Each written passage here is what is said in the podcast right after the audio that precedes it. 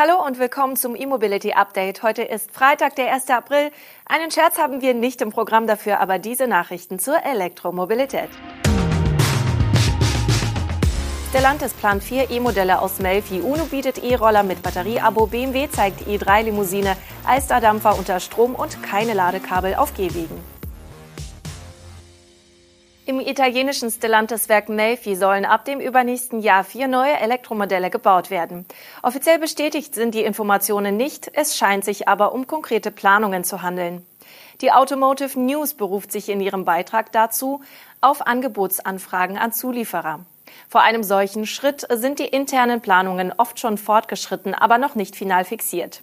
Wie Automotive News schreibt, handelt es sich bei den geplanten Elektroautos auch um den bereits bestätigten rein elektrischen Nachfolger des Opel Insignia. Außerdem soll in Melfi ein Crossover der Marke DS produziert werden, der als DS9 Crossback auf den Markt rollen könnte. Hinzu kommen der für Ende 2025 geplante Nachfolger des DS7 Crossback und ein Lancia-Modell, das wahrscheinlich den traditionellen Modellnamen Aurelia tragen wird. Dabei handelt es sich um ein Fahrzeug der oberen Mittelklasse, das in den 50er Jahren in drei Karosserievarianten produziert wurde, als Limousine, Coupé und Cabrio. Uns erscheint für die elektrische Wiedergeburt des Aurelia eine Limousine am wahrscheinlichsten. Es könnte aber auch ein SUV werden. Das Werk Melfi wurde Anfang der 90er Jahre von Fiat errichtet und ging später an Fiat Chrysler über. Seit der Fusion von PSA und FCA gehört es zum Produktionsverbund von Stellantis. Derzeit werden dort Modelle wie der Fiat 500X und der Jeep Renegade gebaut, letzterer auch als Plug-in-Hybrid. Der Berliner Elektrorollerhersteller UNU bietet seine Modelle mit 3 kW und 4 kW Leistung künftig nur noch in Kombination mit einem Batterieabo an. Dabei gibt es für die Kunden vier Optionen. Käufer können zwischen einem Abo für einen oder zwei Wechselakkus wählen, wobei entweder 39 Euro monatlich für 50 Kilometer Reichweite anfallen oder 69 Euro für den Doppelakku mit dann 100 Kilometern Reichweite. Dabei handelt es sich um die Preise für ein festes Abo mit einer Laufzeit von 36 Monaten. Das Flex-Abo, welches jeden Monat gekündigt werden kann, beginnt bei 60 Euro. Mit zwei Batterien sind es in diesem Fall 105 Euro.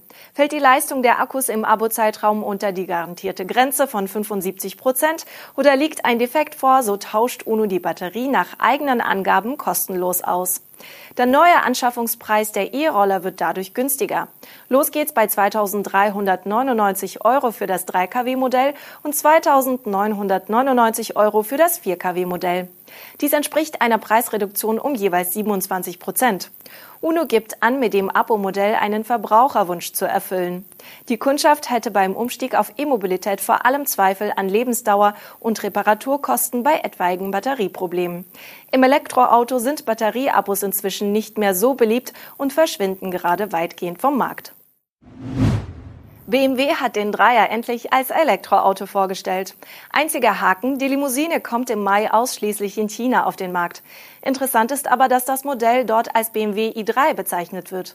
Konkret lautet die Modellbeschreibung i3 eDrive 35L und wird im Werk von BMW Brilliance Automotive in Lydia, einem Stadtbezirk von Shenyang, produziert. Der Stromer leistet 210 kW und verfügt über eine Batterie mit 70,3 Kilowattstunden Kapazität. Davon nutzbar sind 66,1 Kilowattstunden, was für bis zu 526 Kilometer Reichweite nach chinesischem Standard reichen soll. AC-seitig kann der Akku mit bis zu 11 kW und DC-seitig mit bis zu 95 kW geladen werden. DC-Ladeleistungen weit über 100 kW sind in China aufgrund der dort verbreiteten Ladestationen nach dem GBT-Standard unüblich. Berichte über eine Elektroversion der Dreierlimousine für China gab es bereits länger. Im Dezember waren auch erste Fotos aufgetaucht, veröffentlicht vom chinesischen Ministerium für Industrie und Informationstechnologie. Neue Modelle müssen dort vor Produktionsbeginn angemeldet werden. Mit 4,87 Metern ist der i3 in China übrigens 9 Zentimeter länger als der i4 hier bei uns. Im Vergleich zum Standardmodell der Dreierreihe wurde der Radstand laut BMW um 11 Zentimeter gestreckt. Sowohl beim Motor, einem E-Antrieb der fünften Generation, als auch der Software BMW OS 8 greift der China E3 aber auf die aktuellen Technologien aus dem BMW-Regal zurück. BMW selbst schreibt, das Modell verfüge über eine Vielzahl modernster digitaler Funktionen und Dienste wie die High-End-Konnektivität und den Digital Key. Letzterer kommt erstmals bei einem Dreier zum Einsatz. Eine neue Gesetzesinitiative in Hamburg sieht die Elektrifizierung des gesamten Schiffsbetriebes auf der Alster vor, und zwar innerhalb der kommenden zehn Jahre. Derzeit laufen die Planungen an, auch dank einer Fördermittelzusage der Behörde für Verkehr und Mobilitätswende.